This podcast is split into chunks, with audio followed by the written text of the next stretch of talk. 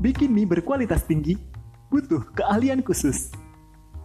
Bahan dan bumbu berkualitas, cita rasa berkelas. Kekenyalan seperti ini, cita rasa seperti ini. Hanya ada di mie sedap. Mie sedap dengan kriuk-kriuknya, benar-benar, hmm. Mie sedap dari Wings Food.